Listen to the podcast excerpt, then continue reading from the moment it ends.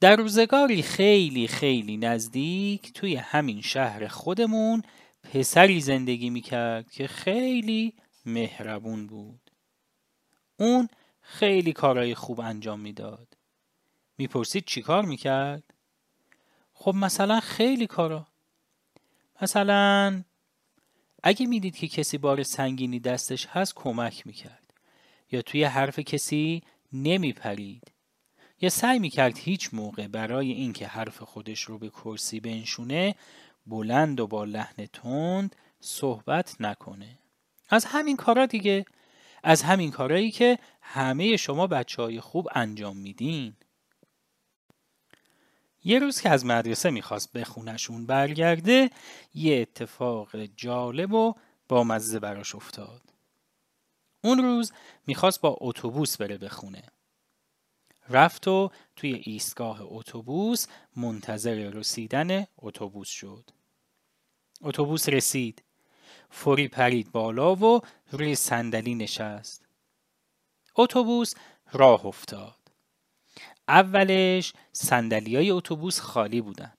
اما چند تا ایستگاه که رفت کم کم مسافرهای بیشتری سوار شدند و شلوغ شد. چهار ایستگاه دیگه تا خونه فاصله داشت. که دید یه پسری همسن و سال خودش سوار شد.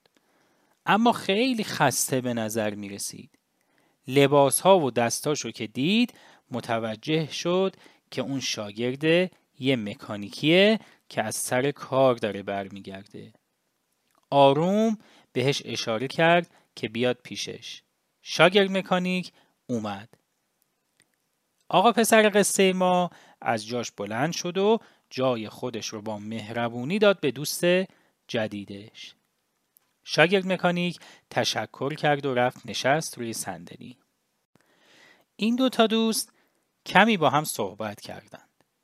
اون موقع بود که متوجه شد که دوست جدیدش همسایهشونه و دو تا کوچه بالاتر از اونها زندگی می‌کنه و به خاطر شرایطی که داشت لازم بود که سر کار بره.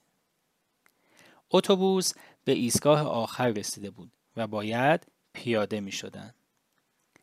بعد از پیاده شدن مسافتی رو با هم رفتند و از هم جدا شدند و هر کدوم به سمت خونه خودشون حرکت کردند.